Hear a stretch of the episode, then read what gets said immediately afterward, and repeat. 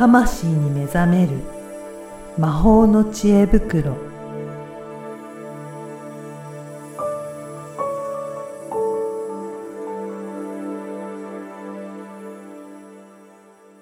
こんにちは、小ラボの方です。こんにちは。リアルスピリチュアリスト橋本由美です。ゆみさん、今回もよろしくお願いします。よろしくお願いします。はーい。今日は、えー、どういったテーマでお話しいただけるでしょうか？はい。結構メルマガとかでもちょいちょい書いてるんですけど、うんチャンスは準備の前に来るよと。ね。いやー、こうやっとけば、ね、そのチャンスつかみたいのにっていうのがあるかもしれないですけど、なかなかね、そういうふうに準備できたところちょうど来るって、なかなかないですもんね。いやー、ないですね。ねだいたい心の準備ができてないうちにうん。来るんですよ。こ これ、なんかあるんですか？やっぱりそういう法則じゃないですけど。あります、あります。でえー、ね、特にね、もうどんどんそれが早くなってると思います。あ、そうなんですうん。法則的なことを言うと、うん。あのー思ったらもうそれが世界が動くので、おううん、やってきやすくなる。だから、想いい意味では。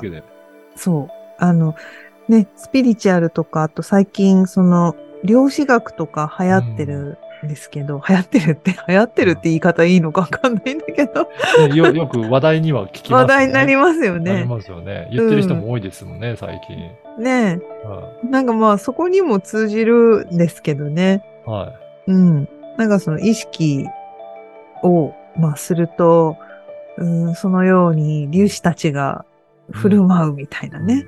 だから、これは昔はもうちょっとゆっくり時間が流れてたのかもしれないですけど、その、思ったらもうすぐす、なんかそういったチャンスがポンとやってくるから、あって思ったらもう来てしまってたっていうことがそう増えてくるそうそうんそですねう。。うん。えなので、いや、多分ね、前も、まあ、そうね、時代がそういう早くなってるっていうのが、やっぱり要因の一つではあるんですが、うん、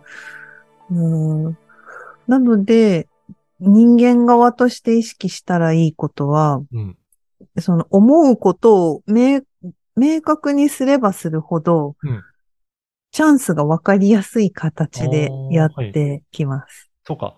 なんか、ふわっとした感じだと、チャンスも、これがチャンスなのかどうなのかが判別しづらいんだけど、そうそうそうそうそう。これをやるんだとか、なんか明確に自分で意識しとけば、来た時も、パッと掴みやすいっていうことなんですね。うん。そうなんですよ。なんかそれこそね、お金が欲しいみたいなのうん。と、こう、ふわーっとし、してて、はい。で、そのチャンスが自分に来ても、うん。例えば、こう、投資の話とかが来ても、それがチャンスだと思えないんですよ。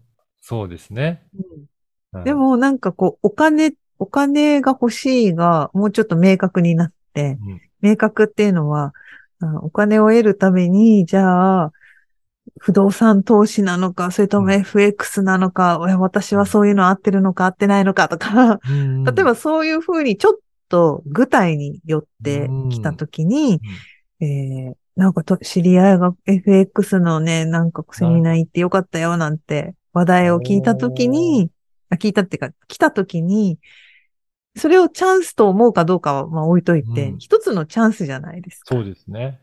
合ってるかどうかってしね、聞いてみないと、頭の、自分の頭の中じゃ絶対わかんない話だから、だったら、まあ、騙されるかもしれないけど、騙されても逃げりゃいいやって言って、うん。はい。はい。話聞きに行ったら面白かった。だったらすごくいい体験だし、確かに。話聞きに行って、やっぱ自分に合ってないな、だったら、うんうん逆に、その、消去法じゃないけど、うんその選択肢がなくなるから、おうおうあの、な悩む範囲が減ってくんですよ。おなるほど、なるほど。うんま、迷う範囲か。うん。迷そう手札がどんどん減ってくので、うん。そうすると、残ったいくつかの中で選ぶか、うん。あるいは、はそのプロセスの中で、やっぱこの方向じゃないわ、私って気づくか、そっか。軌道修正が早くなるんですよね。そういうことですね。だから、うんなんか、事業をやるにしても、うんなんとなくビジネス拡大したいっていうようなふわっとしたことじゃなくて、この、ここれこれのこういった事業をちょっと進めていくとか、チャレンジしてみようっていうふうに具体的に思えば、うんなんかその関連することが、話が来て、で、掴んでいきやすいっていうので、ありそうですね、確かに。そうなんですよ。で、前ね、受講生が、うんあの、、まあ、あの、講座って結構高額にはなるので、うん期間も長いしね。で、そうするとすごく出たいんだけど、お金がないってうん。言ってたんですよ。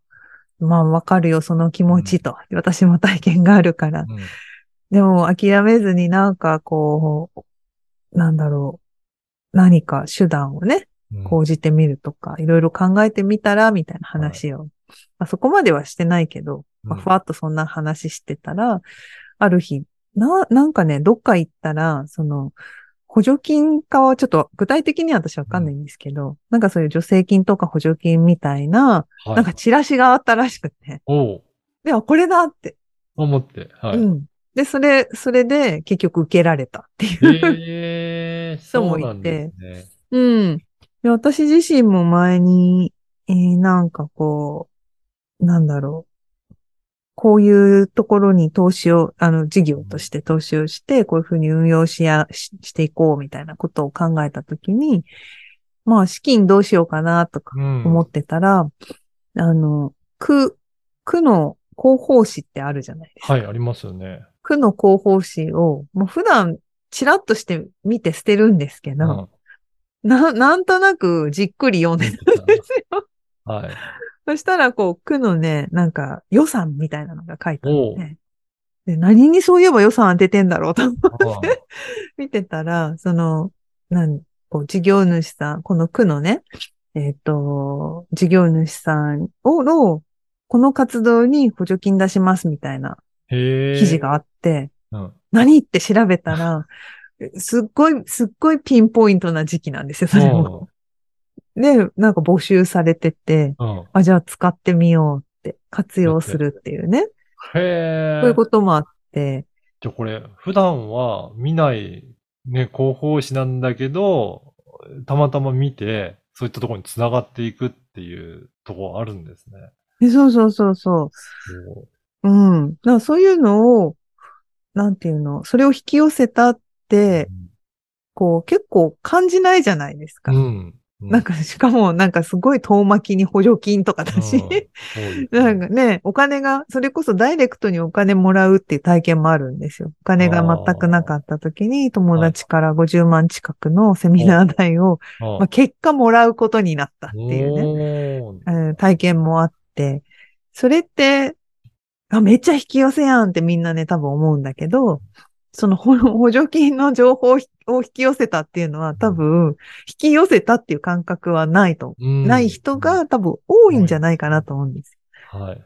でもそこを引き寄せているなって捉えられると、あの、これその今後す結構スムーズになるんじゃないかなって私は思っていて、うん。なんかそこで私も悩んだんですよ。これ申請するのもめんどくせえなとうんうんか。うんそうですよね。うん。で、結局お金は後からもらえるから、うん結、局最初お金出るから、ね。うん、はい大変だなとか、なんかその後のや、ね、こう、結果、結果報告とか、いますもんね。うん。で、そういうのをトータルで考えたら、これやる意味あんのかなとかいろいろ考えるんだけど、頭でごちゃごちゃ。うんだけどやっぱりその、チャンスは準備の前にやってくるもんなので、要するに自分の心づもりとか、うん。それめんどくさいなっていうのとかを超えてやっちまうっていう、うん。いうやっちまいなっていうやつなんですけど、あで、やっぱりやったらやったで、あの、やってよかったなっていう体験があるわけなんですよね。ーなるほど。うん。じゃあこれね、チャンスは準備をする前にね、来てしまうっていうのはありますけど、まずはじゃあ軽やかになんか動いていって、うん。やってみるっていうのもその解決の一つの方法っていうことですかね。そうですね。だからやってみるしかもうないな。とは個人的に思っててうん、結局、めんどくさいなでやめて、じゃあ全部自腹でとか、うんその労力をはい。割かずに、それをやるぐらいだったらお金かかっても自分でやるわってなるタイプの人もいますよね。はい。で、私ね、その、自分もお金に困った体験もあるし、やっぱり受講生で同じように受けたいけど受けられないっていう人と、でもそう言いながらも受けますって言って変わっていく人とうん。うん見てきて、うん。これはまあ私の体験と個人的な感想なんですけど、やっぱなんかね、こう、お金の問題、お悩みを抱えやすい人の多くは、なんか自分の考えにこう、ぎゅーってこう、なんかね、こう、うん縮まっちゃってるっていうか、う。猫、猫って狭いボールにくるんって入るじゃないですか、かはいね、そういう動画とかもありますよね。はい。うん。で、猫はね、しなやかだから、あれ入ってても窮屈に多分見えなくてうん、可愛いって思うんだけど、あれ無理くり人間が入ったらはい、超苦しいじゃないですか。うん。ねでもそのね、なんか、何が言いたいかっていうと、その自分の考えにギューって入っちゃうっていうのは、うん。その人間が猫みたいに狭いスーツケースに入ろうみたいなことをやっている人で、しなやかな人って入ったり出たりが自由自在だから、ギュっど。て入ることもあるけど、うん。するって猫みたいにするって、で、出ることもしなやかに出られるっていうなか、るほど。なんかその、うん。うん、あの、本当私は猫が一番、あの、しなやかさっていうのの大先生なんですけど。ね、今の例えを聞くとすごくわかりますね。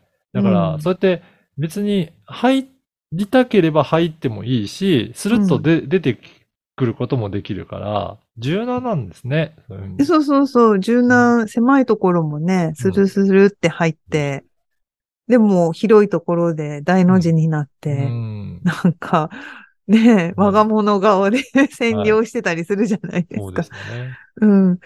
なんか、そう、だからね、手と足をやっぱりこう、伸ばすうんっていうことが第、第一ステップで重要だなと私は思っていて。だから、とりあえずね、うこれしかできないと思って、そこしかやらないんじゃなくて、うんいろいろできるようにチャレンジしてみて、まあうんもちろんできないこともあるけど、そしたらまたスルッと戻ってきて、また別なところにスルッと入っていけば。柔軟にいけますもんね。うん。だからなんか手と足をこう伸ばして広げてったら、誰か通りかかってはい。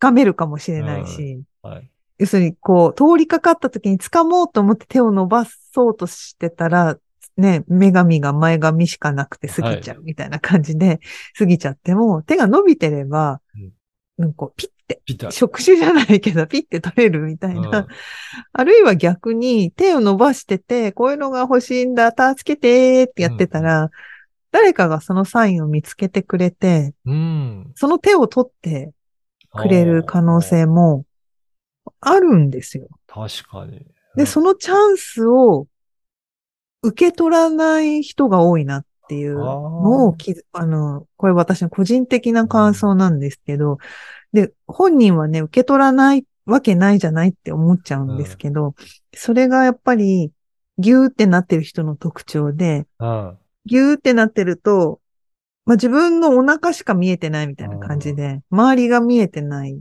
から、周りの世界を知ってないので、その世界の中で何とかしようとしちゃうんですよね。そうか、そうか。うん。だからまずなんか来たら、とりあえず出なくてもいいから手と足だけ伸ばしとけみたいな。そう。そうすると、ね、周りの人が見つけてくれて、手を差し伸べてくれるかもしれないけど、ぎゅーっと自分の中に縮こまってたら、それもできなくなっちゃうっていうことなんですね。そうそうそうそう。そう。いじけた子供にね、うん何言っても丸まってこっちも向かないみたいなうん。感じになっちゃってると、はい。うん。まだね、ギャーギャー騒いでる人の方が、はいどうしたのって言ってね。でも騒いでるだけじゃもちろん大人だからダメなんだけど。なんかその、そ、そこ、そこかなと思ったんですよね。確かに。うんそうやって伸ばしていって、本当に引っかかるような、うん状態を作っておいて、来たらパッと掴むように、そこも柔軟にできると、確かに、全然ね、これまでと変わるチャンスがいろいろ来る可能性は増えますね。増えますよ。で、じゃあどれ、どういうことがチャンスなんですか？って多分ね、うんうん。思うと思うんですけど、それはね、苦手とか苦しそうとか、めんどくさそうなやつです。ああ、じゃあ一番なんか、掴 まないようなものだけど、掴んでみると実は良かったりするんですね。そうそう、緊緊張を伴うやつ。うちの受講生だと、周りから、もうそこまで読めて、そこまでチャネリングできんなら、仕事にしたらいいじゃんっって言われて。て言われても、もうね、こう手を、もう足も出さずにこうギューってして、まあ、はいまあちょっとずつ亀のようにチューって出てるんですけど、もうちょっと伸ばしてもいいんじゃないのみたいな。ねまあそういうふうにねね、人からこう言われるようなこととかっていうのは、本人の中でやっぱなんか怖いんですよ。うん。うんう。ん。でまあやっぱりでもいろいろ学んでくれていて、自分を見つめられる人だから、その人は少しずつ自分のペースで着実に手と足を伸ばし始めていると。うんうん。だからやっぱり、リーディングの質もかなり上がってきていて、はいうん。なんか周りもすごいなって言ってたりね。するんでそうすねうん。ぜひね、そうやって学んだりとか身につけたりすると、ほんとちょっと、ちょっとずつでいいと思うので、手を伸ばしていって、引っかかるような状態を作っていただけるといいですね。そうですね。うん。だからね、本当情報をうんチャンスと思って、無駄かもしんないけど、無駄の中にうん何かがあったりするんで。ねぜひじゃあちょっと今日のお話を参考に、ぜひはい皆さんも手と足を伸ばしていただければなと思います。はい。はい。ゆみさん、今回もありがとうございまあした。りがとうございました。